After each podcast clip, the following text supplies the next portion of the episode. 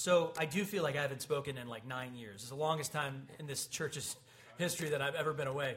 Um, but I did. Somebody told me I look ten years younger for sitting on the beach in Florida. So God bless. I now only look forty, which is great. In early May, I looked fifty. Somebody told me. Um, that's what they guessed the age was. So it's been a while since we were in First Corinthians, but I do want to prep just a little bit because uh, we had Easter and Palm Sunday, and there was another kind of topical teaching in there. But First Corinthians was a letter written by Paul to a church that he was um, he had been at for the longest time, eighteen um, ish months. He had been at this church, and the church became very divided. Very, you might even call it clique, uh, cliquish. Uh, they started to be kind of into sects, like oh, we're into this teacher and uh, some of us are into this teacher, but we like this guy better. And, and yet, you do find that in Christianity, but generally not in the same church. Like, where somebody who teaches something that's like over here, and, and people over in the same church are like, no, we're into this person over here. And they, they don't believe, like, kind of that second and third tier stuff. They're not, on the same page. That's rare when you find people staying at the same church where they're just completely theologically divided. Um, you do find these Reformed churches and these kind of uh, free will or, Arminian churches or Wesleyan churches. You do find a lot of that within Christianity, but they're generally not in the same fellowship, like the, under the same roof. And so this church started to get like this. And Paul was going to write them a letter that was, I mean, this is a lengthy letter. And it, it goes from everywhere from theology to sectarian or what we'd call denominational differences, all the way to immorality, sexual immorality, and and we're going to get into um, even stuff about communion, um, which we'll get to. But I titled the message "Principles We Love to Forget." Because the American church struggles a little bit the same as this church. There were uh, seven churches that Jesus wrote letters to in the book of Revelation, and they're kind of all over the, the struggles are all over the board. But this church struggles with a lot of the same things that the quote Western church struggles with. And there is, you guys know this because there's so many teachers and there's so much out there. And there's, I mean, there's documentaries about churches and faiths and denominations, and there's there's 50 different churches in this town alone that would that would probably disagree on second and third tier uh, principles. But what we're really getting at in this chapter 4, verses 1 through 13, what we're really getting at is a, is a pride that comes from misunderstanding what the Christian walk really is about. Like, what did Jesus really call us to? Did he call us to materialism and comfort, or did he call us to sacrifice and surrender? I think we all know the answer to that, but this church was kind of like, yeah, yeah, yeah, yeah, we, we got you, Paul. But they weren't giving him the respect as the founder of the church and an actual apostle. Um, there's people who call themselves apostles today. Not the same as the original apostles. If you if you want to call it the gift of apostleship, that's different than saying you are one of the original apostles, one of the sent ones of Christ.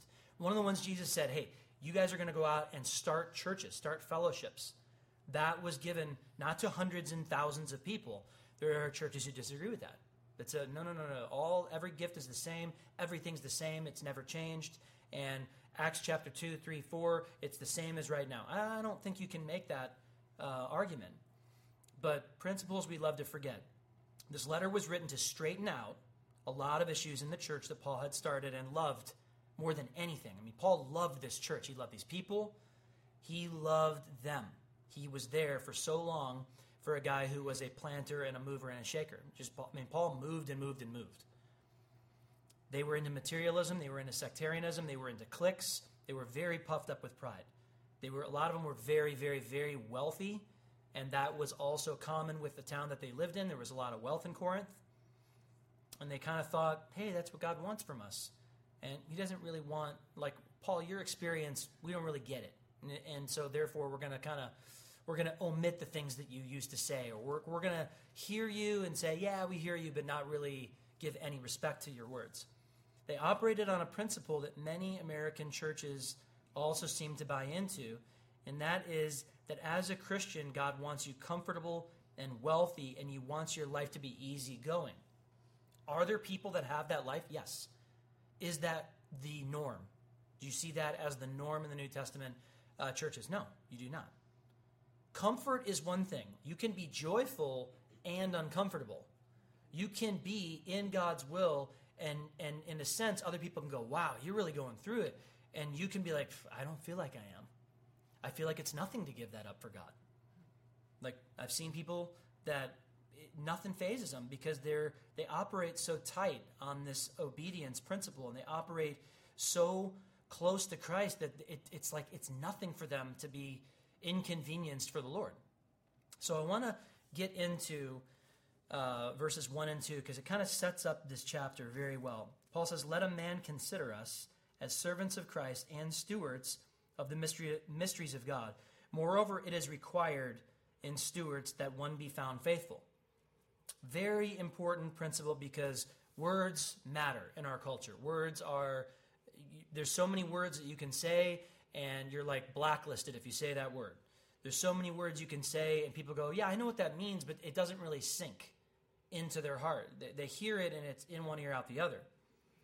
But unlike America, uh, I mean American church, this church and the churches that Paul started they did not operate on a hierarchy. In America, we might have huge denominations, like the Catholic Church, for instance, um, the Lutheran Church, Methodist Church. These names, we, we know these names. These names are, they're age old. And we know some of the people that started these churches. We know their names, some of them. Not necessarily all. I mean, there's a lot, there's 50 denominations that I've heard of. But sometimes there's a, there's a guy who's up here like a bishop or a pope or a um, presbyter or a, uh, a I mean, in, for lack of a better term, an executive in some churches, in some what you would call denominational executive offices. Paul and his uh, traveling missionaries, there are many, did not operate on a, you have to listen to me because I'm number one. You have to listen to me because God put me it's like a it's like a pyramid company. Like I'm number one, and then comes off here is Paul and Silas, uh, or Silas is number, and, and John's over here. And no, the, the apostles didn't operate like that. But at the same time, there's a respect for gifts that God gave, and there's a respect that there's a position that Paul held as apostle, and that uh, that uh, position came with faithfulness. Like What's the prereq to keeping Paul doing this? That he is faithful to the call. That he doesn't start going off on his own on his own deal and being like, well, now I'm, I'm interested now in kind of making like a, a denomination called the Paulian churches. And they all have to tie 20% back to the mothership in Antioch or whatever. You, you hear this. I've heard of churches, buddies of mine from Moody that started churches, and they went with, with church denominations that said you have to, we're going to push you into a church, but you have to give 10% back no for the rest of your life. Like if you're 25 and you're still doing it in 40 years and your church is 8,000 people and your budget's 8 million people, we still expect 800 grand a year or more. There's churches that do this. And they, they would say we're doing it to continue to propagate the gospel in more of these churches, whatever they're called. I've heard this in more than one. And these are non denominational uh, names. These are non denominational churches, I should say. So, faithfulness to the gospel, to the call, is a must. There is just God, and then there's us. Paul would say the same thing. Don't follow Paul, don't follow Apollos, don't follow Peter. There's just Christ. There's God, and then there's the rest of us. But there are operating principles. Churches have an operating principle. There is leadership. Does it mean that the leadership is better than you? Does it mean that the leadership is going to go to a better part of heaven than you? No. It means that there has to be some order in a church. That's what it means. It doesn't mean that, oh, well, start calling me, uh, Pastor Dan, call, start calling me um, Your Excellency or His Grace when you see me. No, but I've seen that. I've seen people, I've seen, I, I saw somebody in, in Israel at the Church of the Holy Sepulchre taking these comments and taking these these words of praise. And it was really, really, it was difficult to stomach that. But but without humility, it is difficult for you and I to hear one another. Remember that. If there is not a humble heart, you can talk to somebody and it's it is literally like it is gone. As, as soon as the two are, are not talking any longer, the words are they're gone. They, they're, they're, no one's taking anything to heart. So Paul starts off this letter by letting this church know that the position that he has requires stewardship and faithfulness to the message of the gospel. Not to money, not to power, not to honoring me. Hey, you guys need to start calling me Father Paul. I'm sick of this. I, I may not be there right now, but I was there for a long time, and you guys need to show me some respect. No, this isn't the military. There's principles within the military that help us, and one of those is order. But he's he's starting off by letting them know, just consider us servants of Christ. And lest you think that that's not a big deal, it's a big deal because you have to be faithful to this call for the rest of your life in order to stay in this position. Why? Because if you start doing it out of, out of your flesh, it won't be long before you quit. Because there is nothing in there's nothing material in this letter for Paul. There's nothing he's going to get from these people that's like, oh, that was nice. That was like a back scratch. I'm get, now I'm getting somewhere. Now I'm getting a little respect from these folks. Verses 3 and 4. But with me, it is a very small thing that I should be judged by you or by a human court. In fact, I do not even judge myself. For I know of nothing against myself, yet I am not justified by this, but he who judges me is the Lord. Secondly, it doesn't really matter what you guys think of me, and I'm really just telling you this out front. I don't, it's not that I don't care what you think, it's that what you think of me doesn't matter in the scheme of eternity.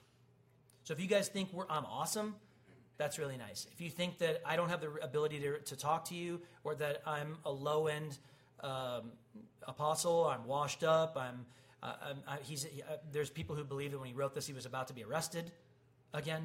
And so that they're like, Paul's arrested. Like, why would we listen to a guy who's going to be arrested and, and probably tried and, and not getting out of prison? Why would we listen to that? You'd listen to it because your Lord was arrested and your Lord um, told disciples the exact type of things right before it happened, and they bailed on him, and they, at the time, were terrified. When they saw him again and when the power of the Spirit went out, they changed the world. But he wasn't physically in their presence anymore. Spiritually, he was in their presence. But I don't, he's like, I don't, how do I say this without offending you guys? I don't care if you judge me good or bad because I ultimately am going to stand before God Almighty. And that's the only judge there actually is. There are judges on this planet, but in, in the scheme of eternity versus living 70 total years against eternity, um, I'm going to put my, my cares in what the one in the afterlife is going to say to me.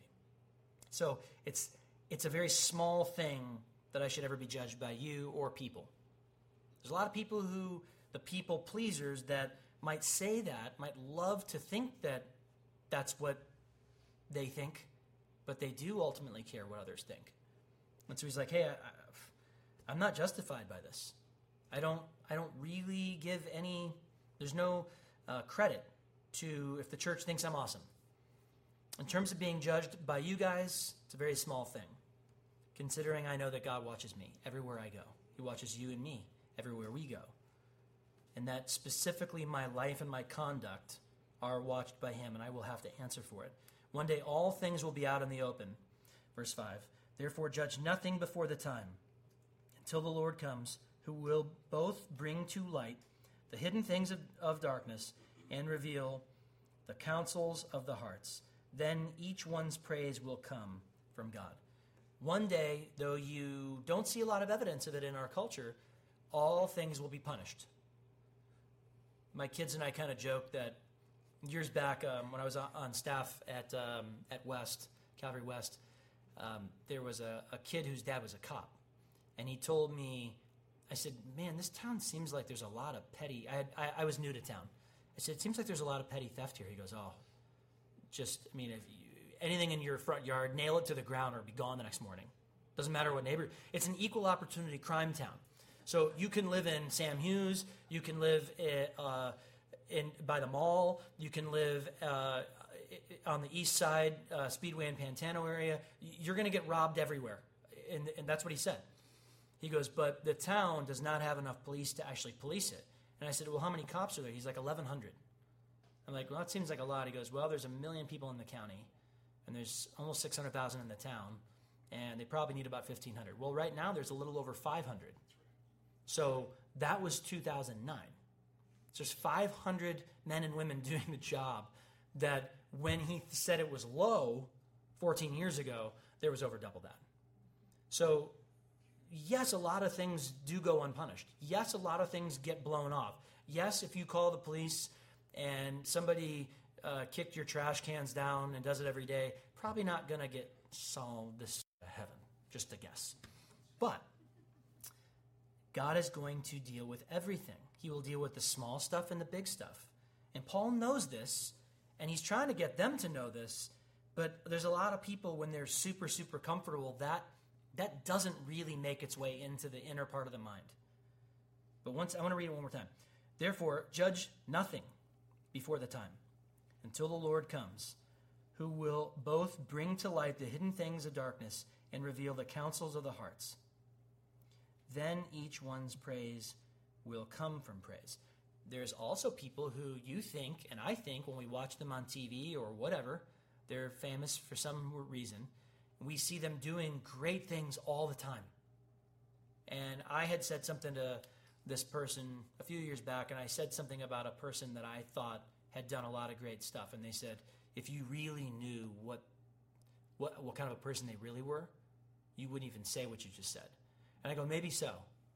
Maybe so. What you're saying is not public, but maybe so.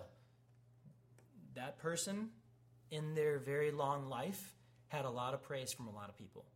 And if what this other person was saying was true about them, God's going to deal with that. They've already received pretty much all of their reward because everybody thought they were great.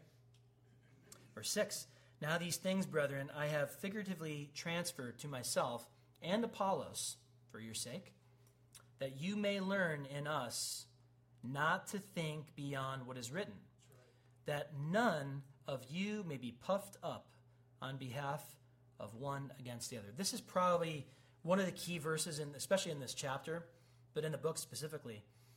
Don't think beyond what is written. It's not a sentence I've said a lot in my life. It's not a sentence that I think a lot of us memorize 1 Corinthians 4 6 all the way through. But as a Christian, why would we think beyond what was written? Well, because we don't often know what is written. That's the problem. So, this principle is as necessary for you and I as it was to the original um, hearers of this letter. That Paul wrote this, and, and sometimes you think maybe Paul wrote this not knowing that this book would become like a church canonized letter. I mean, I sometimes I feel like Paul knew he was writing to lots of people. Um, like, oh wow, this might probably go beyond this church. But in the Corinthians, it's not like Ephesians and Romans. It's not like one of those books where you're like, hey, we're going to go through Romans. Oh, a lot of people get excited about that. But First Corinthians, people are like, oh, that's a very specific letter for very, very Christians that need to be spanked really bad. We don't need to. Um, no, we all need to. They did need a spiritual spanking pretty badly, and we're going to get to that uh, if we have uh, eight more weeks. But don't think beyond what is written. What does this really mean? It means the counsel of God's word, which they did not have all of. They had some of it for sure. And they certainly had the letters the scribes would write of these sermons, of these teachings. But they did not have revelation. They didn't have all of the books tightly put together and walked around with them. Oh, perfectly printed. Wonderful. They had what Paul had written to them. They had what some of the people that could read to them, some of the letters, the Old Testament, of course, but they didn't have everything. And so this letter is probably to some of them is coming as kind of a shock, like, whoa, we don't have this isn't what we what we read in the book of Mark. Um, this isn't what Isaiah said. You're saying some pretty harsh things, and it sounds like it's just for us to hear. Yes, you guys are living outside of your coverage. You ever driven in fog, and you're like, there's a speed that happens with fog where you're like, eh, I can only see 10 feet past my eyes right now. Um, years back, I was driving a, a, tour bus with a band, and it probably shouldn't have been, but because it was registered as an RV, they just let anybody. It was the '90s, people just did whatever they wanted back then. Um, there was no ca- traffic camera stuff, and I'm driving this bus eh, somewhere in New York and, and crossing into Pennsylvania, trying to catch a flight in Baltimore the next morning to make a, a wedding by 12 noon in Chicago. These are the types of things at 21 I, I did. Like, oh, this is this will be nothing. Like, we'll we'll just do the show. It was like a YMCA camp in Syracuse or something, and then I have like nine hours tops to get on a plane in Baltimore, and it's just like summer rain. So it was like July or something, and I'm driving this thing, and I got this bus floored. I'm like, we got to make it tonight. I can't see five feet past the windshield of the bus, and the bus windshield's here. There's no like hood ornament, like on a Benz or something. You can't see, you wouldn't be able to see the hood ornament. And I'm just flying. And I'm like, this seems really unsafe. But I'll just keep doing it because I'm 21. And you're like, God's like, all right, dispatch the angels. We're going to need a few more uh, uh, in front because I got some plans for these knuckleheads. They're all sleeping in the back. It's like 2 a.m. And I just gave up. And so I made the, the lead singer who was like, I paid you to drive the bus this weekend. I'm like, I'm just too tired. And so I woke up at 6 a.m. and at, you know I was in this Marriott parking lot. He's like, just take the shuttle, and I made the wedding by or yeah, I made the wedding by like five minutes. But it was fun because you know you're young and everything worked perfectly at that point in time. But so many things could have gone wrong. How many deer could have jumped out in front of that bus? Way outside of the coverage. These folks are living way outside of, of not only God's word but the coverage, the blessing of God's word.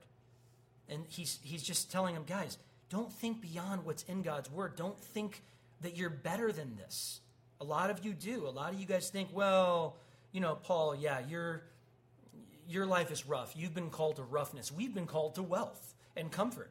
And we really don't want to hear what you have to say, but I guess we'll allow it because you started the church. Verse 7. He says, For who makes you differ from another? And what do you have that you did not receive. Now, if you did indeed receive, to receive it, why do you boast as if you had not received it? This is another principle that I think most of America needs to learn, and that is how can anyone brag in this life? Did any of us have anything to do with putting ourselves on this planet and weaving our souls and spirits together in our mother's womb? No, we did not. The most wealthy person who I believe built a 200,000 square foot uh, fulfillment center right next to my house and painted it blue and white and ruined the desert. Mr. Jeff Bezos or Elon Musk, whoever the most wealthy person on planet Earth is, how can they brag?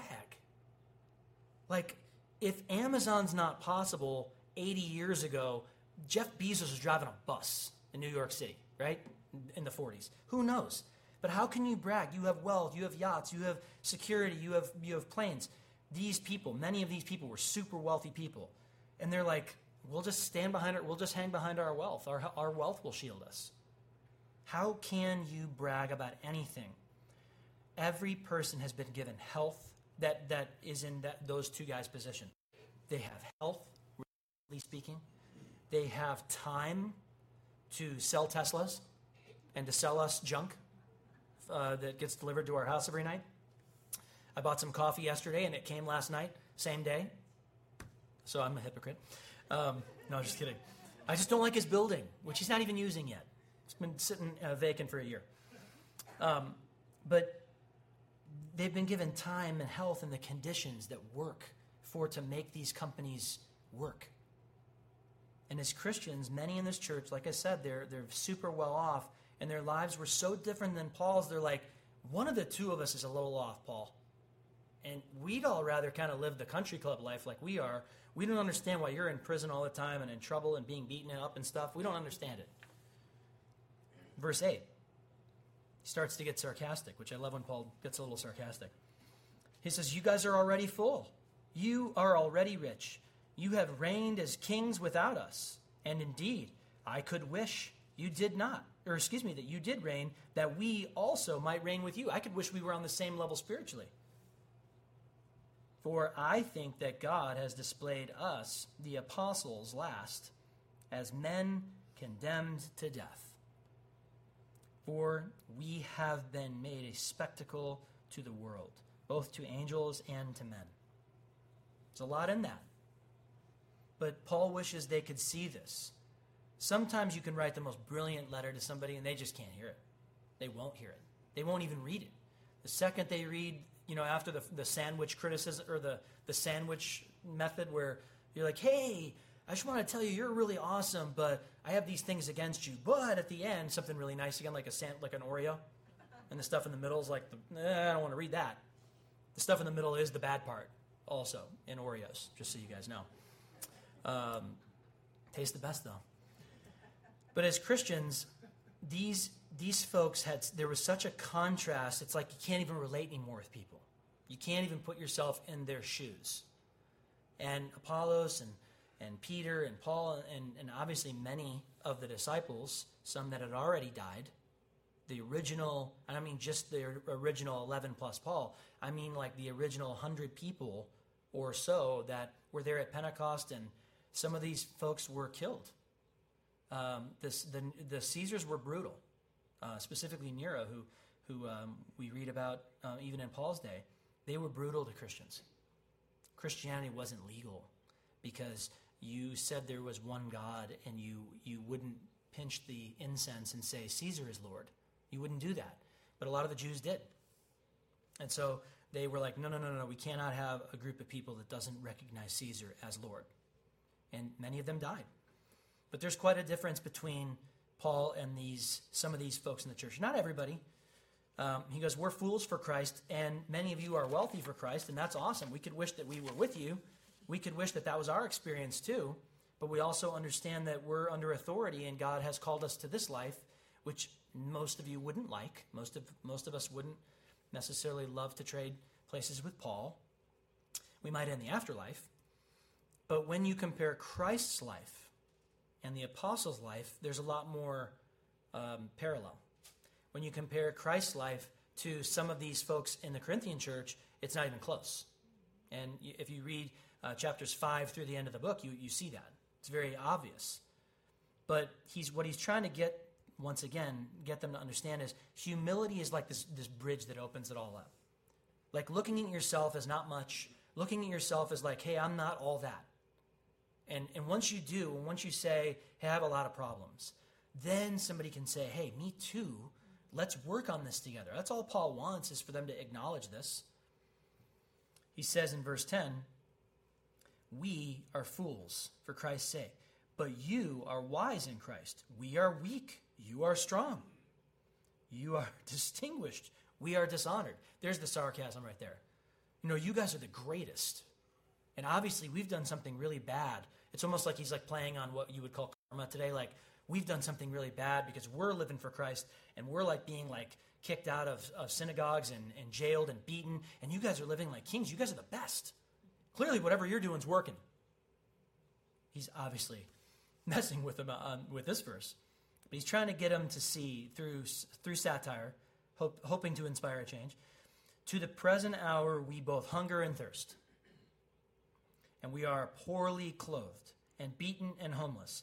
Now, I'm not trying to put myself in any way, shape, or form on Paul's level. But let's just say, for argument's sake, that in 20 years, I'm not pastoring this church anymore and I'm somewhere else and I come back and there's a bunch of people in here and everyone's like just they're doing whatever they want they're super wealthy and I come in and I'm like, "Hey, is there any way I could like have a hamburger at potluck?" And they're like, "Just get out of here, old man." I'm like, "But I started this church." They're like, "Who cares? Get out of here. You're old." It's there's a little of that going on here. It's it's super sad because in our culture we don't revere the elderly we don't respect them. I, I grew up in that generation where it's like, dude, you don't, you don't, you say anything but sir or ma'am to somebody who looks over 35 to you when you're 15, you're going to get whooped at home. That's what happened to me. That's what happened to my dad. So everybody's a sir to me. So what happened? I don't know. I mean, the, the culture doesn't, they, they don't go that way. The, the American culture kind of kind of moved a different direction, and now we worship youth. But there's something about these these folks that have lived and especially in Paul's case where he can like really really teach these people something even from afar I mean, it would be like the equivalent of like YouTube teachings today. Like, hey, we can't have our founding pastor here, but we're gonna we're gonna honor him by watching a sermon that he did. He's he's pretty close to death, and he he wanted to say this one last thing to us, and so we're gonna we're gonna fill the pews and we're gonna watch it and go, hey, God, thanks for sending a faithful man. That would have been nice. They didn't do that. They couldn't do that. At least they could do. You know, hey, we're we're, we're we literally right now hunger and thirst. We're poorly clothed and beaten and homeless. Paul in another uh, place that said, "Hey, I know what it's like to abound. I know what it's like to, to be uh, in in need. I know what it's like, both both sides of the fence." But he says uh, in verse twelve, "And we labor, working with our own hands, being reviled, we bless, being persecuted, we endure, being defamed, we entreat. We have been made as the filth of the world, the offscoring of all things until now." And he's going to get into the the rest of it, we'll get into that next week. But just a couple of things kind of wrapping it up. God has blessed you, Corinthians, you Corinthians. He has um, blessed you, and you have more than most. He goes, you guys need to acknowledge, though, that you need to have a humility that comes along with that. Because God can ask you to give something up, and God can, if you won't, He can take stuff from you. I remember when I was I was first time I made a lot of money when I was younger, and then when I was 29, I had a bankruptcy, and I was like, "Oh my gosh, I'm 30 years old, and I'm I'm literally I have like, according to my lawyer, I had a hundred dollar net worth. I'm like, this isn't good. I was making a whole lot more money 10 years ago. I don't know. I don't know why God walked me through that, but looking back, it was one of the best things that ever happened to me. Paul had the right to speak to this church. Make no mistake. If anybody does, to this church. It's the guy that started the church. He had the right to speak to this church, and because of his past with them, they should have honored him. And they should have been like, whatever you want, brother. I mean, they should have like been sending cash to this guy. Somebody. Hey, we got a benevolence fund, and we at least want to pay for you to have representation with your with your coming trial, or we want to at least like put money behind your your ministry because look like look at how we're now a fellowship and we weren't and you came all the way from basically Antioch all the way to Corinth, which I mean, any distance back then was no small thing. But he had the right. This is not a random guy who showed up with a wealth scheme and wealth shaming them into giving all of their money into his ministry. I've seen this so many times. When you see somebody speak, when you go to a conference, I mean, I'm talking about Christian stuff. When you go to a conference, when you go to a uh, a thing, whatever that is. Hey, we're having this thing at this church, and this guy is coming to speak. When you see a person speak, if the angle is not the gospel, you should probably ask some questions. Just ask some questions. Just say, hey, God, wh- what would you have me do here? Don't just be like, go all in, like, oh, well, they said if I give uh, $20 every single month, then they're going to play Christian music all over the country for the rest of our lives. Okay, well, let's look into the, the company that we're giving to.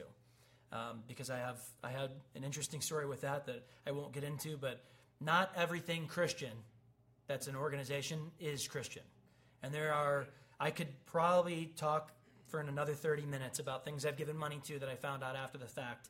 The guys running it weren't so nice and weren't so good, but in this case, we trust Paul. We, we trust that Paul had issues. We trust that he had struggles. He tells us that in mid Romans. He's not trying to say, hey, I don't struggle anymore.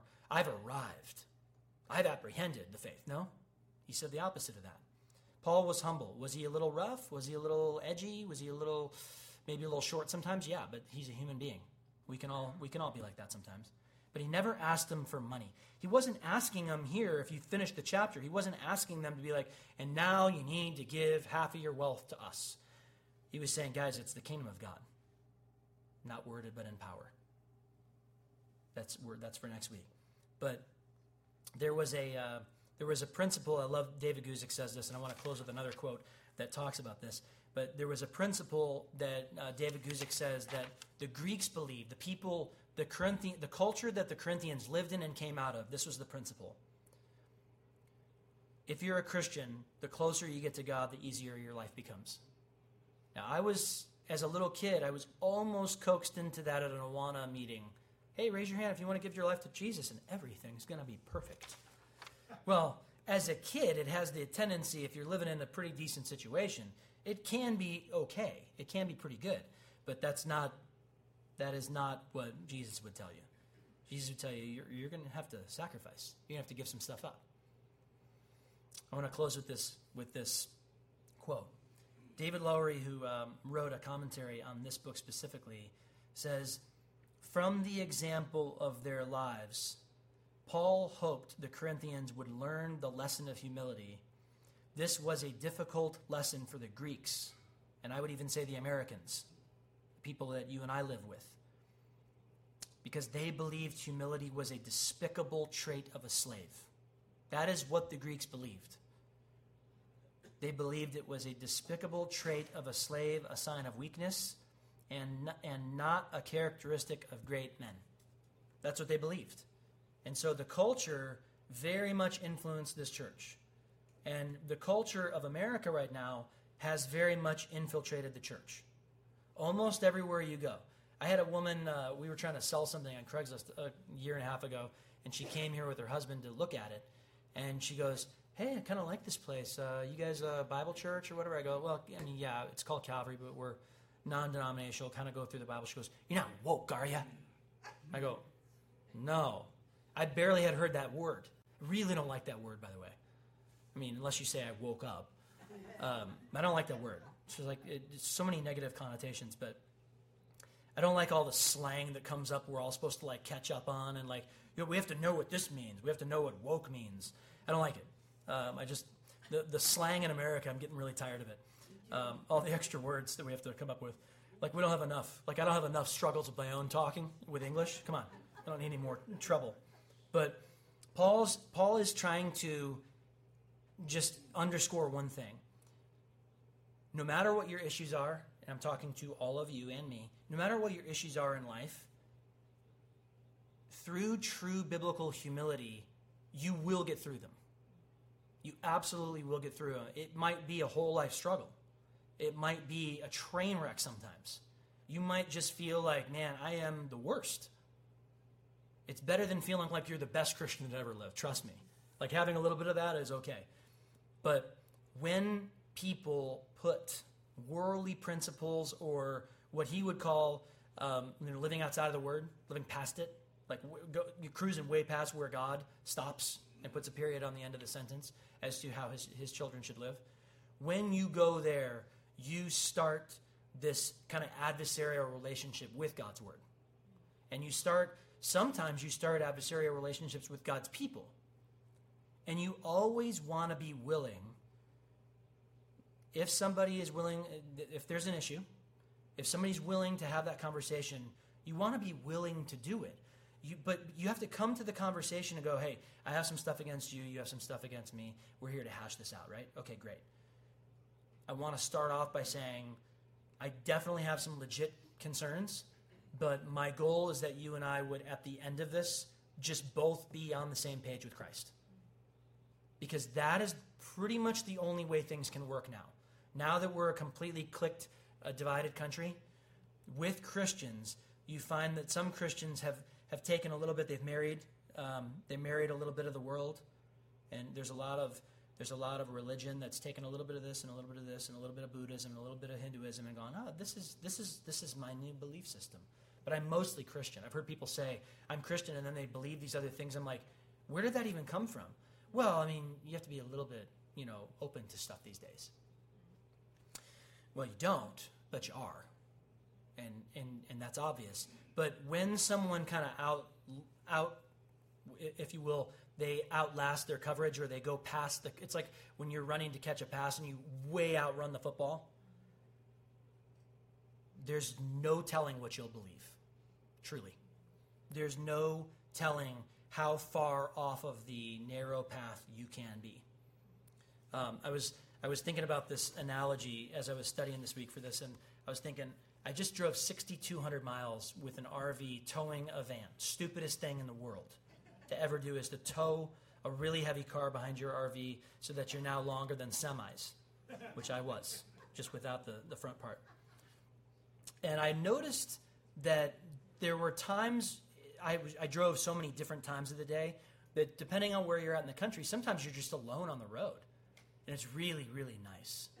There was a part in like rural Georgia where I was like, man, this is like good roads. And I'm just like, you know, it's very windy. So I'm just like, I'm slipping into both lanes to make it easier for Shannon in the back. She's trying to take a nap in the back. And I'm like, you know, sometimes when you drive, when you're, you're driving what they say is the speed limit, but you're like, this is not banked properly. And, and you know, you, you, you almost kind of lose it a little bit because you're like 75 seems fast right here. But there, I, I was just kind of like I was kind of slaloming in and out of the lanes, just enjoying myself because I saw nobody behind me and nobody in front of me, and no officers in front of me, which was great. But when I was in Brooklyn, stupidest other thing I ever did was drive that thing downtown Manhattan, basically.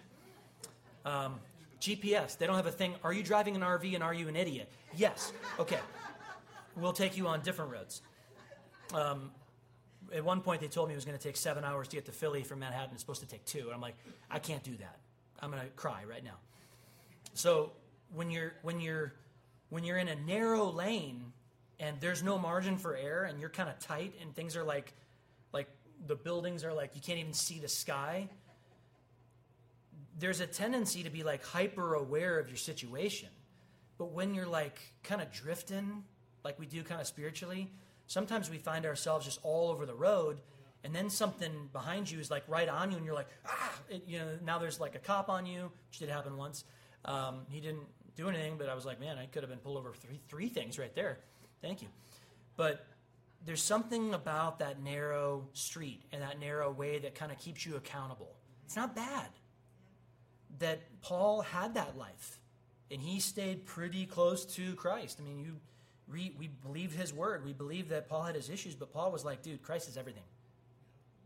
And then we see other people and they're like, hey, dude, it's like 25 lanes wide, life. Just wherever, man. Wherever you go over here, that's great too. If you go over here, that's great too. There's something about that accountability of that narrow street, that narrow way. And that, I believe that's why Jesus told us when you follow me, it's not going to be a parking lot wide. Just like whatever you want to do, wherever you want to do it. It's you got to keep your hands on the wheel. You got to keep your eyes in front of you.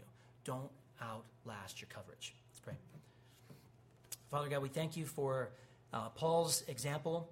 God, we know that uh, he didn't lift himself up above other people, um, but God, that he, he all he wanted was for this church to be tight with you. And uh, God, that's what we desire personally in our own lives. That we're all on the same level. We're all children of yours if we're in Christ. There's nobody better than another, there's nobody higher than another. But God, help us to understand that there is order in your house, and that your house is not only a house of prayer, but there's order to the kingdom, and that we have to allow people to, to be able to say stuff to us and to be able to um, lovingly correct us. God, I pray that we would be mindful of that. I pray that we would be mindful of where we're at and that God, the humility that you're calling us to, God, is something that's a daily revisitation. And God, that we would um, just cherish the time that we have left and be thankful for it, even though we live in days that are evil. God, that you gave us breath and you gave us life and you gave us time uh, on this earth to get to know you better. God, we pray that for, uh, for everyone in here, Lord. I pray that those that are drifting, those that are uh, in difficult circumstances, God, would, would draw near to you in these times in Jesus' name. Amen.